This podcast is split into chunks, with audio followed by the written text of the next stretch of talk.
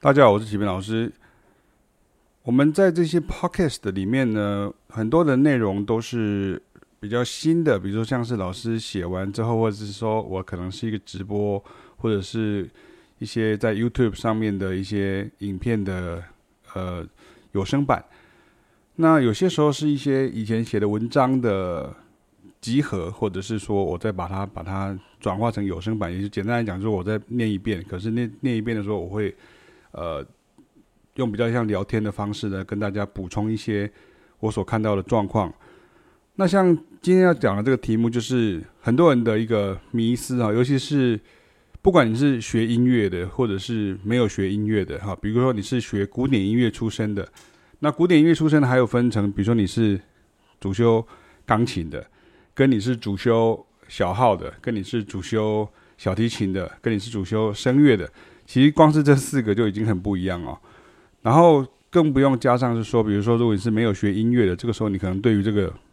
呃非音乐的这样的一个背景之下，你对于音乐当中很多讨论的状况，你可能会觉得说，诶，他也是专家，他也是专家，他也是专家，好像众说纷纭这样哈。所以其实我并不觉得说你在网络上去查这些资讯是一个很好的方式啊，因为如果没有一个人跟你解释，比如说像老师啊，或者像比较像。专家，然后愿意花时间来跟你解释，或者说你有去参加一些特别的一些教育性的活动啦，比如像是像我们的办的是讲堂啦，或者是我们上课啦，平常在定期研习的时候，这个时候你可能就会听到很多这些误解会笼罩在你四周，这样哈。那甚至我看到很多人他是会因为这样子的理由，然后他会认为说，或许他并没有学音乐的。天分，比如说像我们今天要谈到这个叫做绝对音感跟相对音感这样哈，那这个题目叫做不管你有无绝对音感或相对音感呢，建构实用而有效的音感才是最重要的。所以这也是启明老师的一个立论的根基哈。其实我很不喜欢去好像是说我为了要坚持我自己的论点，然后所以我就是说 OK 对面的讲法全部是错的，或者说我为了要去呃。否定这个我不喜欢的论点，然后我就不断的去强化我的论点，然后去去呃攻击别人的论点，说啊你这个东西是讲错这样哈。我总是会希望能够去找到一个中间的一个呃可以说这最大公约数，可是其实也应该算是最正确的一个答案。可是有的时候，有的人他可能在看老师的文章的时候，或者他就是啊、呃、听老师在 podcast 的时候，他可能会想说，那这样看起来好像很多种选择。这个时候我要跟大家讲的事情是说，比如说像我们也遇过，呃，有学生他会说，哎，老师，我原来是学古典音乐，所以我今天听那些爵士乐老师你在解释的时候，你会讲到很多和弦音，然后你就讲到很多数字，比如说讲到一些延伸音啊，什么音的音，第第几音是什么音，或者是哪一些音阶啊，它有这个呃大三小三、大六小六，或者是所谓的这个呃大。大十三哈，或者是小十三，这就是大六小六，或者是所谓的这个升五啦，啊，或者是降十三，或者是呃呃，比如说升四哈，升十一等等这样。其实那个都只是一个，你如果常常在运用这些东西的时候，就是有点像一个工匠，他常常会讲说，比如说西亚给或是摩令鼓，哇，这他常常会讲这些术语，那就是一个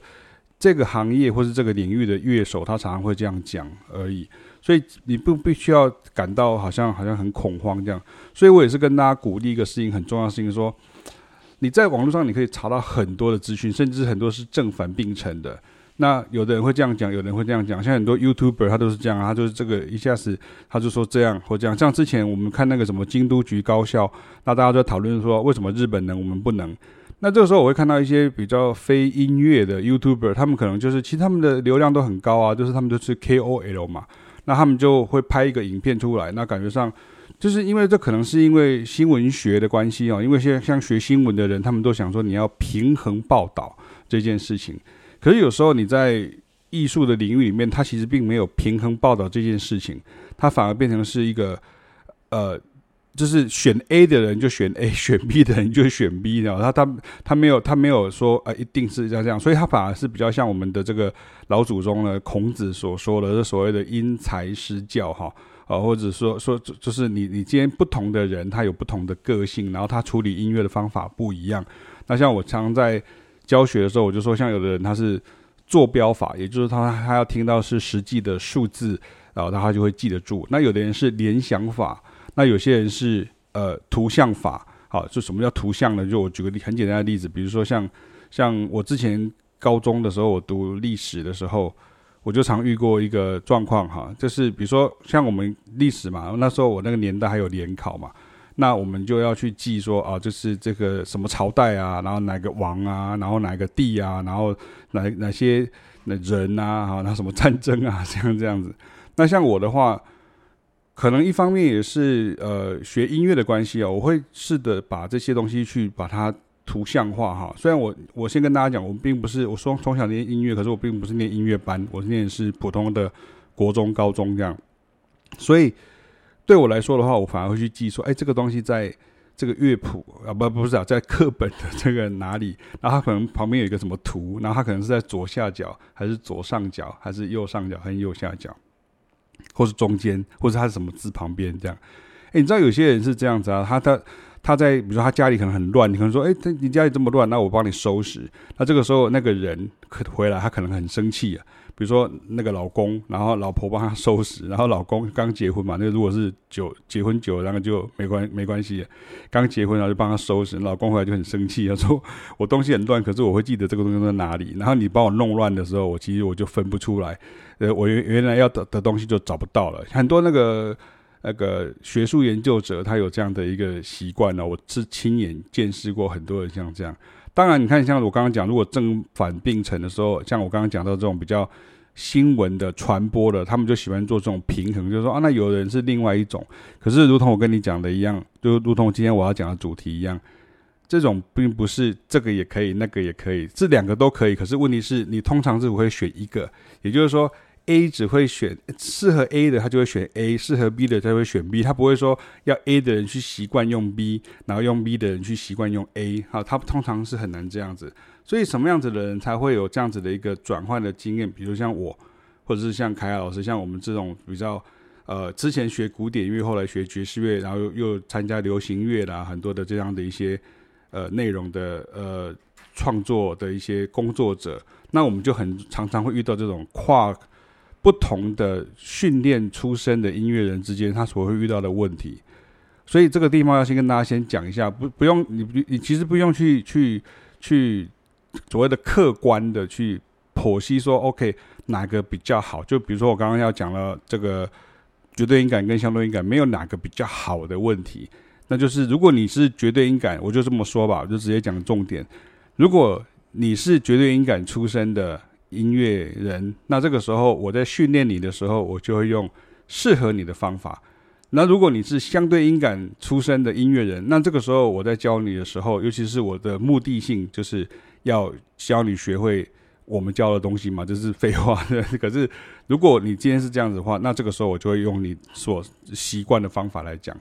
所以是不是同理可证？就是说，如果你今天，比如说哦，我不会看五线谱，那没关系啊。我很多学生都不会看五线谱，可是我还是教他们，他们还是练得很好。可是，在古典乐的世界里面，哎，会五线谱变得好像是一个一个不会五线谱会五线谱这件事情，好像变成是一个很重要的一个预判标准哈。哎，一边要看破，啊，一边要怎样哆来咪哦啊，这样他有没有像之前就会有，比如说我们的这种长辈啊，他们可能就有些长辈啊，或是一些呃呃这种呃。年纪比较长的传统比较传统观念的人，他就会觉得说啊阿黑的诶某某天后哈，他他不会看五线谱哦，那他怎么可能会变天后这样哈？因为他认知，因为他不是学音乐，所以他的他认知就觉得说，哎，你学音乐的人，那就一定是要会看谱。可其实，在非古典音乐的世界以外，他根本不不就不是这样的运作模式。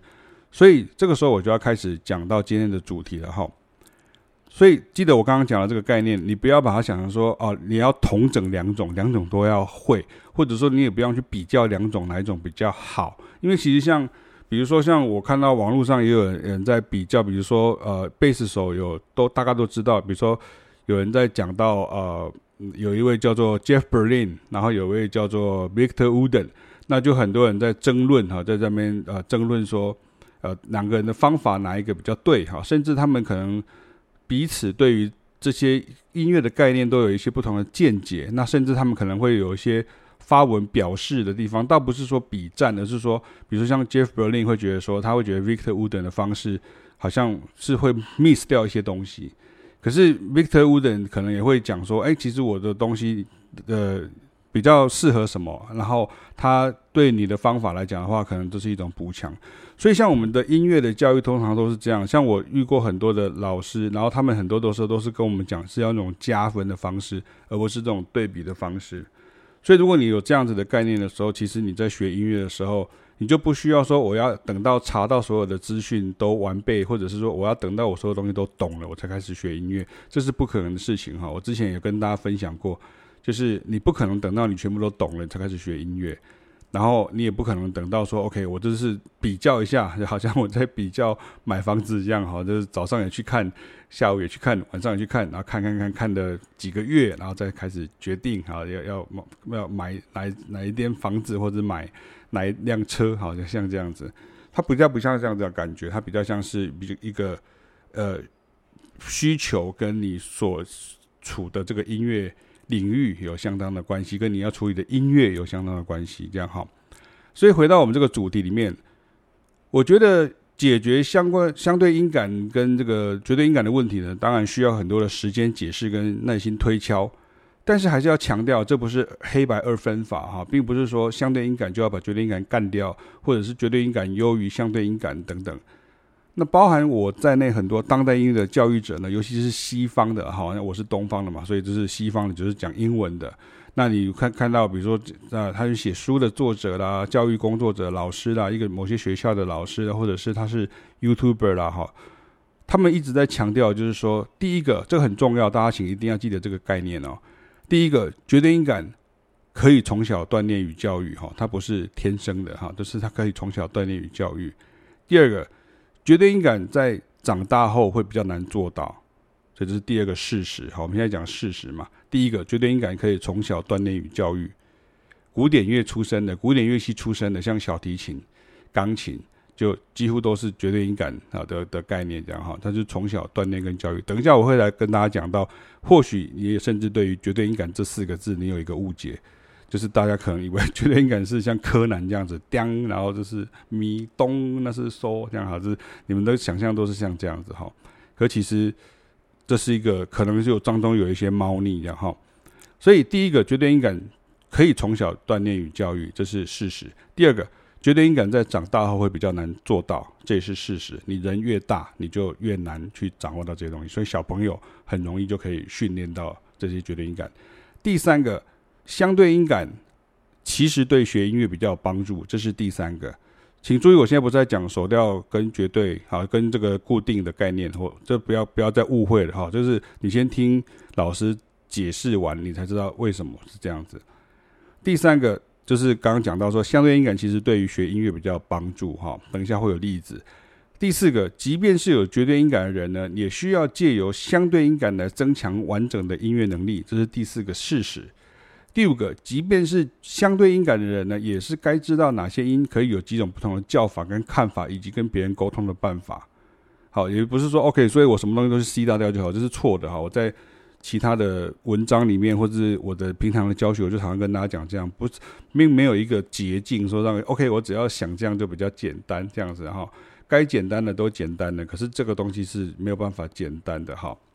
所以，以上的五个事实呢，就是告诉你说，不是有了绝对音感就无法培养相对音感，然后只有相对音感就比不过绝对音感这种迷思啊，这是很多人的迷思啊，那都是很片面而且断章取义的说法。那我们来看看啊，有一位很有名的职业音乐人跟网络音乐教育家，叫做 Rick Beato，大家可能有听过。好，那如果你没有的话，你可以到。老师的网站上去查，R I C K 就是 Rick，然后 Beato B E A T O 哈，就 Beato，他有很多很多人的影片，他经营 YouTube 已经很长的一段时间，然后他是一个呃，等于各种不同的领域的音乐，尤其是比较专业的这种音乐的类型的时候，他是流行啦、啊、爵士啦、摇滚啦。好，甚甚至像是这些比较呃电影配乐等等之类，他都有涉猎这样哈。那他也是一个唱片的制作人，这样，他是一个白头发的一个呃中年男子哈，这是一位老师哈。那他曾经，他一开始其实一开始他会爆红的原因，其实是因为怎么样？他曾经拍过几段影片呢、哦。他并不是因为他的那些讲音乐内容的、哦，他反而是因为这些呃这些 YouTuber 在网络上爆红都有一些奇怪的理由，比如说像那个 Charles Cornell，他这是因为他帮那个音不准的人，然后重新配上那个钢琴的伴奏，然后你就突然觉得那个音不准的人很准，哈，这样子，哈，就有一种恶搞的这样的一个效果。那 Rick Beato 的状况是他曾经拍过几段影片，他去展示啊，就是说他去去秀说他儿子哈有绝对音感的那个惊人能力，他引起网络上相当的回响。那在我附的这个影片当中呢，他除了去回应网友的质疑跟挑战以外，哈，就大多都是我讲过的嘛，因为不同背景的人他就会认为是不同的。有的人就说：“哎，你不该这样。”有的人就说：“你应该这样。”我讲个最简单的好了，在。台湾哈，华人文化就说，吃面的时候不要发出声音，吃东西的时候不要发出声音，这样不礼貌。结果在日本，哦，你觉得很好吃，你就要一直就是发拉出声音说，哦，我只是哦，好好吃，おいしいですか，おいしい，哦哦哦，すごいおいしい，这样好，这样这样。所以这个就是这不同的这个背景，这样哈。那我回到这个主题，其实就刚刚讲到，就其实第一个是。 网友为什么会质疑他，会挑战他？就第一个就是古典本位主义，或者第二个就是以偏概全。可是说实在，我也觉得这个很有趣，因为其实你在网络上你是要讨论什么？就是网络上就是很多时候就是哎，他他这样子做，然后你就说哦这样好啊，那样不好，或者我觉得怎样，我觉得那样怎样。可是其实很难有一个比较建设性的一个讨论这样哈。那可是他也解释的是儿子的绝对感是怎么养成的啊，这个很重要哦，你要注意听老师怎么讲，在。Rick Beato 的儿子很小的时候，他会发现他儿子会牢牢记住爸爸放出的任何音乐，还会跟着唱，而且音高一样。他就慢慢教这个儿子的这个听到的音乐，说这个星际大战的的音，哒哒哒哒哒哒哒哒哒。对对对对对对对对，你看，像我是被认为是有绝对音感的哦。启明老师会不会被认为是有绝对音感的？你看我唱出来，对对对的，我唱出来，我的脑海里面的记忆，这个就是呃钢琴上的降低好，它是 D flat，就是降 Re，好，就是降 Re 这样哈。可是其实我有写过另外一个文章，就是说，其实我之前有讲过说，其实这个久了就知道他是舅舅，可是你一开始绝对不知道他是舅舅。我是怎么说呢？就是一个小孩。如果你今天看到一个大人总是到我们家，可是那个人到底是谁，你不知道。然后这个时候爸爸妈妈会说叫他舅舅，他是舅舅，哎，舅舅来了，舅舅来了。这个时候他从很小他就知道这个他是舅舅，所以一样音呐、啊，他就知道每次都有一个人在会来。那、这个人是谁？是妈妈的弟弟。OK，所以这个时候我们就会说妈妈弟弟叫什么？叫做舅舅。所以他这他下次看到他就知道哦舅舅，甚至他听到。脚步声，他就知道舅舅来了。他可能听到这个车子轰，那个那个在停车声，就说哦，舅舅来了。所以这些其实这个才是真正对绝对音感的一种讲法，是他唱的是一样高，然后他会记得那个音，然后他不是说真的记出来说他叫什么，他叫什么，或者说他是一定是什么哪一个调性，像不是像这样子的哈。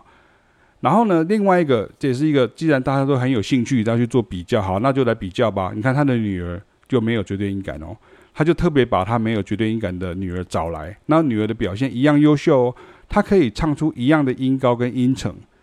可是并不知道音名或者唱名，比如说他不知道他是 C D E 或者 D flat，或者是他叫做降 Re 这样子，或者是说实际上这是呃降降三度，或者是呃比如说哒哒哒哒哒哒哒哒，这是一个完全五度这样哈，那他就没有办法实际上跟你讲说这是什么音到什么音，可是他可以知道这是。Perfect fifth，比如说你唱《星际大战》，哒哒哒哒哒，他就说这个第一个是大和弦，然后它有五度的旋律当为开始，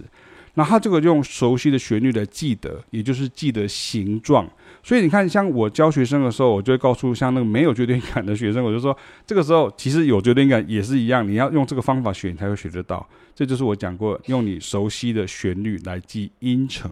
用你熟悉的旋律来记音程。OK，但是各位，你有注意到吗？Rick Beato 他有没有说哦，所以哥哥比较厉害，妹妹比较差吗？或者是说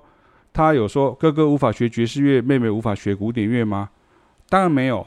因为他用英文解释了很多台湾人呢，他很老实，他就跳过去了，因为他可以没有了解来龙去脉。有时候你看一个影片，你没有从头看到尾，或者你不了解这个，我们以前在，比如说我去旁听过那种艺术研究所的课，他们就常常会说啊，你你要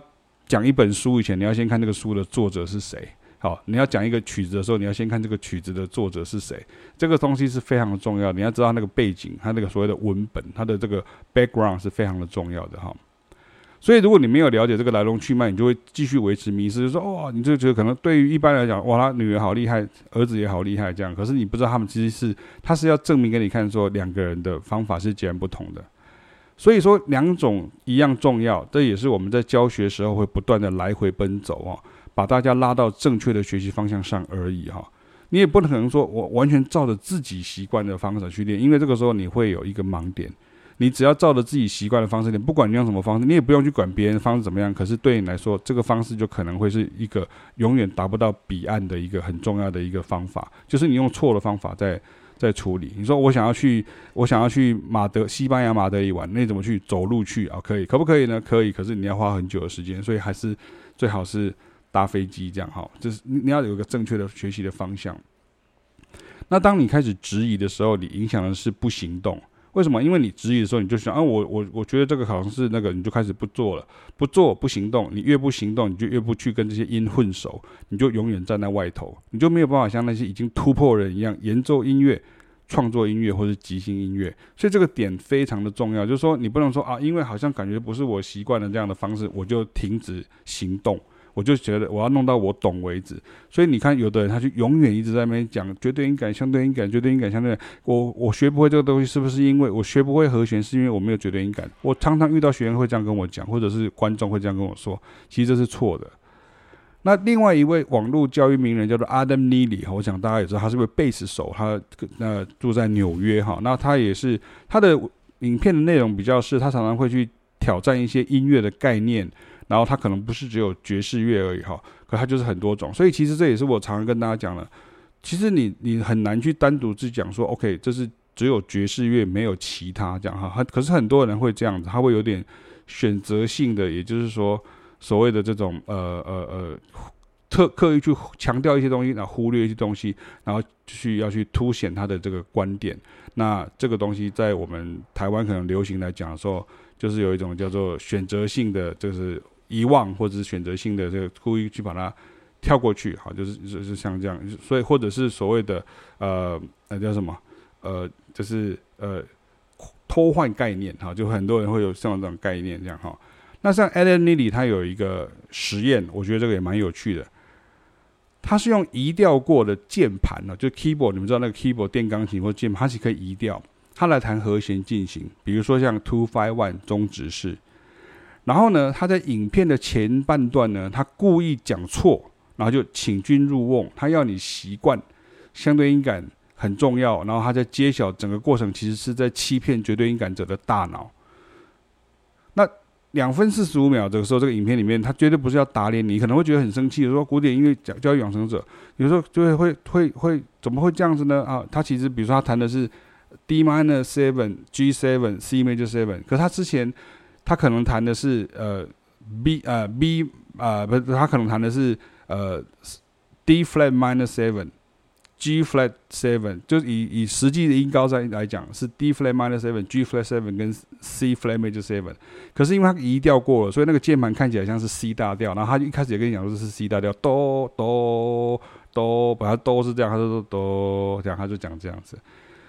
所以，如果你要不是一开始就知道它是错的，然后就我不听，我不听，我不听，你就你就没有去听到其他的东西，要不然你就是真的被骗，骗骗他骗到两分四十五秒为止，这样。它也是一个实验哈，就跟你讲。可是你看，你要知道，所谓的绝对音感其实是一个什么音名，或是说什么音高，其实你要知道，其实随着时代的演进，像这个我们有念过音乐系的，大概就会知道，我们念过音乐史，我们念过音乐学，我们念过这个呃。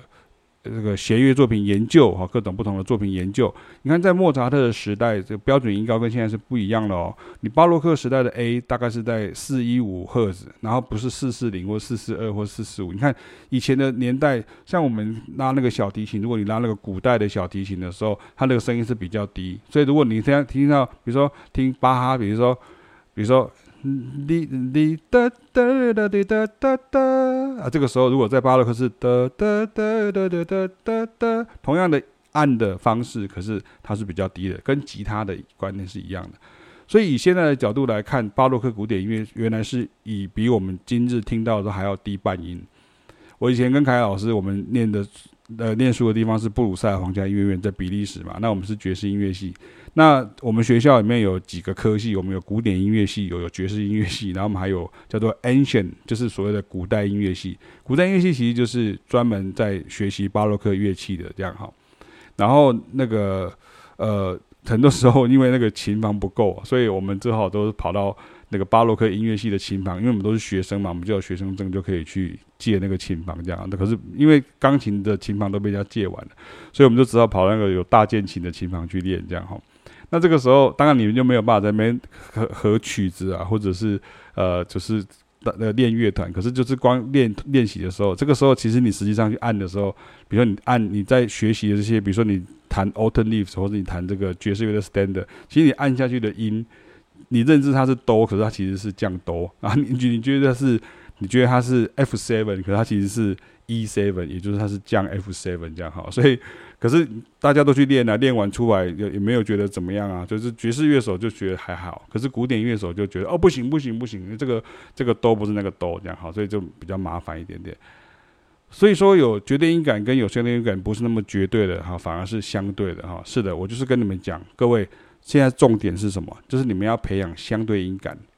可是你在固定音高上也可以辨识，而不是说我只听手调就是自断生路了哈。你不是说啊，比如说你要知道，比如说哆到拉是大六度，可是你也要知道发到瑞也是大六度，你要知道嗦到咪也是大六度，你要知道是降拉到发也是大六度，你要知道拉到升发也是大六度。你看。老师现在这样讲，不是要考你数学，或者是考你记忆，而是实际上是这样。你要知道每一个音到每一个音之间，从彰化到台中多少的距离，对不对？那可是这个时候从台中到南投又是多少的距离？这个你要知道。你们说我不知道距离耶，反正我就是开个呃四十分钟，我就会到彰化这样。但你要大概知道说。这个你要去的这个地方叫什么名字，或者是说这个地方相当的重要，就是你要知道这个距离的感觉很重要。所以比如说你大概花一个小时，你可能从呃台中，比如说台中开到南投市好了，我假设这样讲好了。那这个时候你可能开花一个小时，你也可以从台中开到，比如说呃你彰化就不到一个小时，可是你可以从从台中开到，比如说和美，类似像这样。那如果是台湾人，大概就知道我在讲什么这样哈。所以其实如果是这样的练法的时候，其实钢琴手就可以随时练移调了。所以像另外一个很有名的爵士钢琴家 Peter Martin，他最近因为这是我以前的文章了，他最近就拍了一个影片，他就说像你演奏一首爵士乐的 Standard 的时候。要怎么样子马上移十二个调？然后他不说不是马上拿笔起来写说我们来移调，或者是说好像硬看着那个和弦呢，我们就来移。他就说你要知道第一个音旋律的音跟贝斯之间是什么样的声响，然后后面再继续往下去记忆，这样好。所以每一个小节，然后或是每一段，你都可以用这样的方式去把它记起来。所以他那个方式也很有用，这样哈。可是呃。像我们如果在爵士乐的世界里面久的时候，其实你就是这样。像你今天叫我演奏一首曲子在另外一个调里面，那其实我大概出来也是八九不离十。那也就是说，它并不是完全是照着谱面上的和弦的记载。那有时候在学习的人，你有时候你就是因为你看着那个记载，你没有听到那个声响，所以我们的老师都会教我们说：“You have to listen.” You got to have ears, man。这样，他们都会常常这样子说。You got to have ears, man。我说 Yes, I have ears. So，他说 Yes, you got to listen. Did you hear it? Did you hear? This is the major third. This is the minor third. This is the two five one. This is the three six two five one. Did Did you hear？这样，他会讲得很明白这个东西。 所以你看，像在美国教会里面那种 gospel 福音诗歌那种钢琴手，跟那种很多帮歌手伴奏的钢琴手，都可以这样直接移调。好像 Peter Martin 他是那个 Dan Reeves 的那个钢琴手，他并不是为了呃什么功利的理由要移调，他是说其实你应该要能够演奏不同的调，然后可是问题是我们没有什么压力，可是重点是在于说，比如说像比如说像我的老师，我的呃以前的爵士乐的老师之一，他是一 John John Rocco，他是一位爵士呃呃竖笛，然后萨克斯风跟长笛，他是管乐演奏家。那我常常去他上课的的教室的时候，有时候我都远远在楼下就听他楼上在练习的声响，哈，都是一个非常认真的老师，永远是以身作则。然后有时候他就跟我讲说，他其实就是在等学生的时候，他就说，那我今天要把我所做的东西通通练成低调，就是 D key，然后我下个礼拜我就把我这些东西都练成 F 调这样子。那你说练这个要为什么要这样做？因为其实像在即兴的世界里面，很多东西它其实是同样的 two five one，或者同样的一个和弦进行，可是在另外一个调而已，或者同样一个概念，可是在另外一个调。所以他这个这个练法后来就影响到我，然后我也就真的是呃。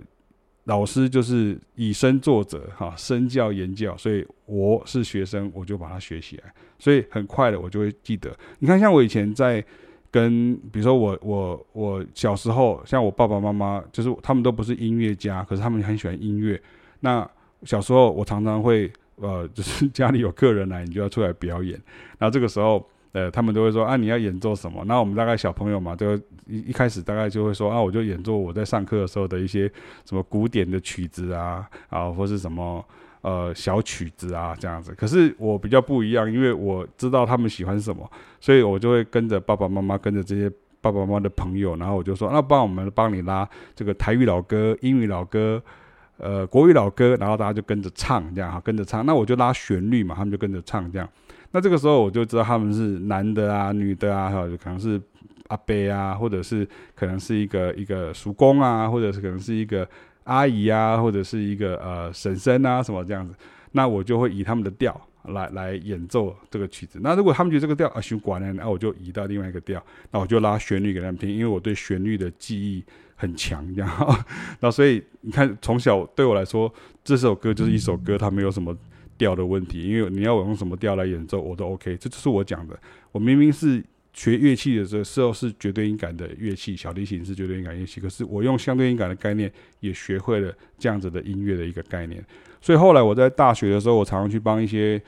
餐厅的小提琴手去代班，他就西餐厅小提琴手去代班。后来。这些小提琴手呢，都找我代班。可是后来那些钢琴手都很喜欢我，因为我可以在任何调上面演奏。他们说今天要演奏这首曲子，要演奏什么曲子，什么什么呃，就这种餐厅秀的那种老歌。这样结果他说什么 key 可以吗？我说可以，都可以。你说你开什么 key 都可以，这样子好。所以相对音感也是这样子培养起来的，就是大家要记得这个概念。其实就跟你去唱 KTV 一样。你你你你会说移调升移调就是升 key 降 key，可是你不知道它你升的是哪哪一个 key，你搞不好上去的时候是 B 大调或者是降 G 大调这样。像我抓过很多流行歌曲的歌手的演唱哈，他们可能就是比较困难的调。那这个比较困难的调不是因为他挑战那个困难调，而是因为那个调。的旋律比较适合他的音域哈，所以这个时候，像我们在做流行音乐的这个制作的时候，你就要定 key 啊，比如说你帮歌手，你就要定 key，因为你会发现他这个 key，呃，在这位歌手的身上是有最好的一个效果，OK，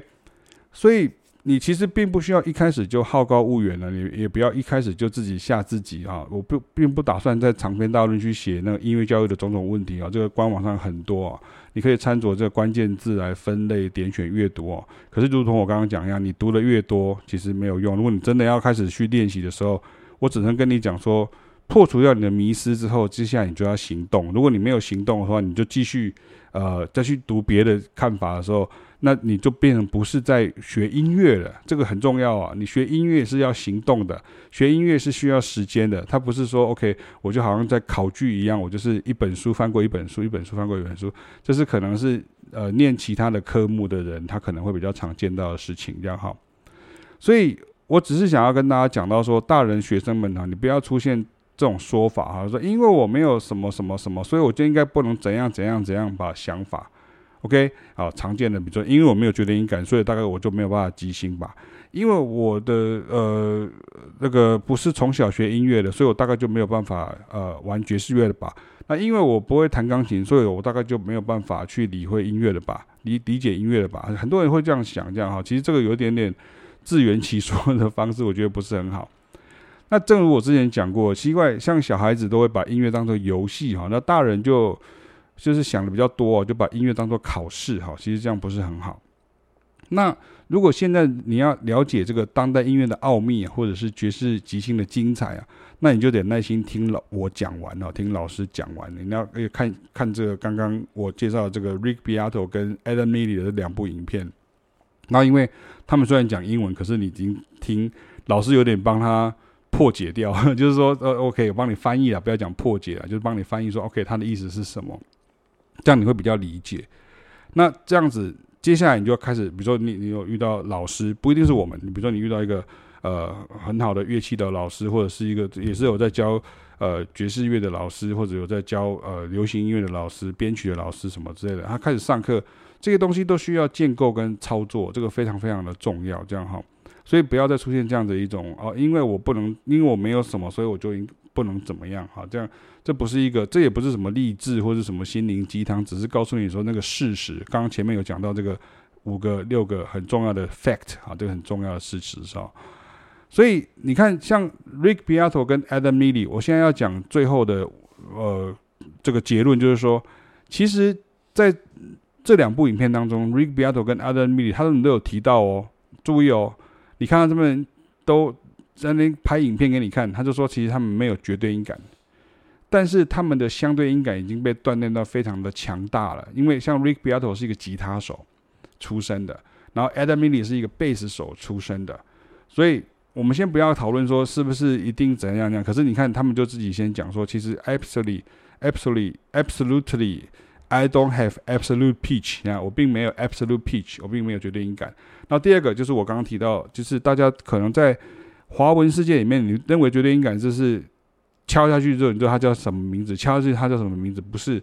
其实绝对音感的意思是敲下去之后，你知道你可以唱跟它一样高。所以像有的人，他就是有的人就是没有办法。像有些好像我知道有些台湾的艺人，他就是这样，你跟他都，比如说都唱歌快乐多，他就走唱歌快乐多，他就音就不准，而且他会跑调。当兵的时候，很多人是这样，没有？那那个什么什么，九条好汉在一般，一边唱了九条九条好汉在一般，就是他他没有办法对到你的 key，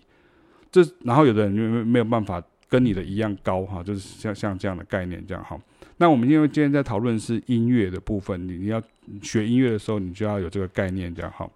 所以，像 Rick Beato 跟 Adam Neely 他们的相对音感呢，已经被锻炼到非常强大了。所以大家都以为说他们有绝对音感。重点是因为他们能够听出来，并且熟练的运用，并熟能生巧。一样啊，你看像启明老师、凯老师，我们都是所谓的绝对音感出身的人。可是我们到后来，你跟别人在相处的时候，像你在流行音乐或是爵士音乐里面的时候，你常常要讲到很多相对音感的部分。所以我常常会讲到说，其实像爵士乐是一个很好的概念，因为它其实就是。爵士乐的训练就是有点像是，我不管你今天是一个有钱的女人，还是一个很穷的女人，你就是一个女人啊！我不管你今天是一个很胖的男人，还是一个很瘦的男人，你就是男人，你懂我意思吗？就是爵士乐的练习的方法、训练的方法，很像是一个医生，就是他就是很客观的来跟你讲说，那么他就是一个生理男性，他就是一个生理女性，所以我们大概要怎么样子，遇到这个病的时候会怎么处理这样。所以他们对于音程，爵士乐手对于音程的概念，对于音和声。对于这种和弦的转换，对于这些东西，感觉上好像很厉害，可是那其实就是我们的家常便饭，也是我们的一个，算是一个我们的一个呃运用上的一个工具而已哈，其实并没有什么了不起这样哈。所以你看，像谢启斌跟张凯雅，你看像我们接受台湾的古典教育养成，那人生当中有二十几年都是所谓的绝对音感跟固定调的概念嘛。你看我如果是五岁学小提琴，那我到了这个大学毕业的二十二岁，那 我都是绝对音感啊，固定调啊。凯老师四岁学钢琴，然后到大学毕业也也是这样啊。那我们参加过很多的活动，那也会看谱啊，也会说都 OK 没有问题啊，也会演奏乐器啊什么的，呃，也也都参加过演出啊。实际上职业性的。表演专业性的表演，国家音乐厅的演出什么的很多，然后电影的什么音乐的录制什么都有这样。可是当你踏入了这个所谓的当代音乐圈，流行乐、古典乐、黑乐、拉丁乐多年之后呢，我们反而培养出来强烈的相对音感。好，这个很重要。相对音感就是告诉你说啊，这个音跟这个音，跟这个音跟这个和弦，跟音跟这个调，这个调跟这个调的关系。懂吗？所以这个音跟这个音之间的距离，这个音跟和弦，这个和弦当中的哪个音是这个和弦的什么音？然后这个音跟这个调有什么关系？啊，这个调跟那个调又有什么关系？这个就是，如果你是没有学音乐的时候，你看像老师从刚刚讲到现在，我有任何一句说 OK，所以你没有资格玩音乐，没没有人这样子讲啊。可是问题是，有时候你是自己吓自己，或者说可能有些学音乐的人，你可能就会很害怕，有点像是你先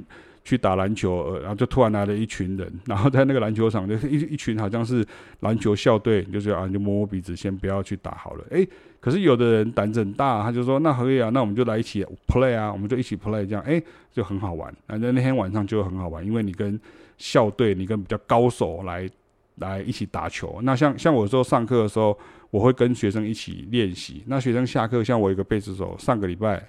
就跟我讲说，就跟跟比较厉害的人合作就有一个好处，因为其实我们一起练习，就是把这个节奏把它练稳这样子。我说对啊，我不会因为你是比较初级的，然后我就会说 OK，你好烂啊，你要跟上我，我的速度是五百，没有啊，没有五百这种速度啊，我我不是在飙车啊。音乐就是如果它是六十，它就是六十；它是一百二，它就是一百二；它是七十，它就七十。它是咪就是咪，它是哆是哆，它是它是布鲁斯十二角就是布鲁斯，它没有什么好妥协的地方，他也没有什么好炫耀的地方，他就是一个该做的事情而已啊。所以像我的学生，他就会觉得说，跟着老师一起练，然后老师很有耐心，会陪着我一起练。可是我说对啊，就是表示你可以下次就知道你要怎么进步。可是如果我没有陪着你练的时候，你可能就没有方向，然后甚至你会觉得说，好像你就没有办法。继续去往下学习，那学习音乐到最后，其实最重要其实就是成就感这三个字啊。成就感这三个字非常非常的重要，就是你有成就感，你就觉得哦，原来我学会了这些东西，我会了，然后我很开心这样哈。所以，像我们在音乐的教育的世界当中，其实像我们在两种世界，像我跟凯老师有点像是咸水鱼、淡水鱼这样。哎，你真的会有这种。也有一种鱼类是两种都可以活的啊，对啊，有没有什么问题啊？所以我们还可以教人家更快学会这样哈。所以你其实没有办没有再去必要去问说，呃，淡水鱼去问咸水鱼说，咸水鱼啊，请问一下你这样子在那边会不会很不舒服啊？然后淡水鱼就说不会啊，不会啊，不，然后咸水鱼就回来说，那我想问你一下，你在那边会不会很痛苦啊，或是很开的开开心啊？哎呀，我多么希望我能够是淡水鱼啊，这样。没有必要这样子，自己内心戏演那么多哈。其实你应该要真的开始做的是去去呃习惯去学习。那老师都有方法来教你怎么去做这些事情。也就是说，并不是走在好像是所谓的云端或者这种所谓的比较呃。高的这种呃领域的高层次的这种方向说，OK，你是专要专业的才可以跟我跟我学习，或者说你一定要是从小学音乐，或者你一出生就已经手拿着一把吉他，哈，像这样子天生的天降大任于斯人也，然后不可能这样，哈，这是大家一种幻想这样。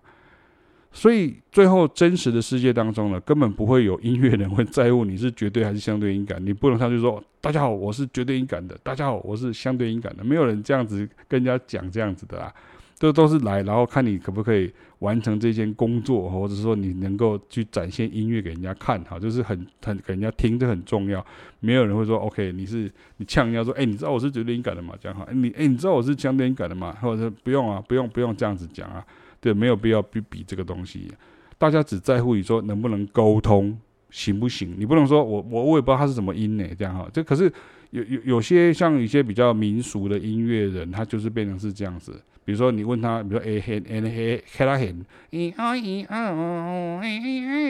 你去问他说，哎阿贝，你这是 F 大调还是迄个 G 小调还是什么啥？一共啥？现在你讲啥？啊，就是他听不懂。我讲我我就是一条歌，我就甲叫哎呀呀呀！我会记你，我较早我迄个老师有甲我教讲，我迄迄个师傅甲我教讲，我着我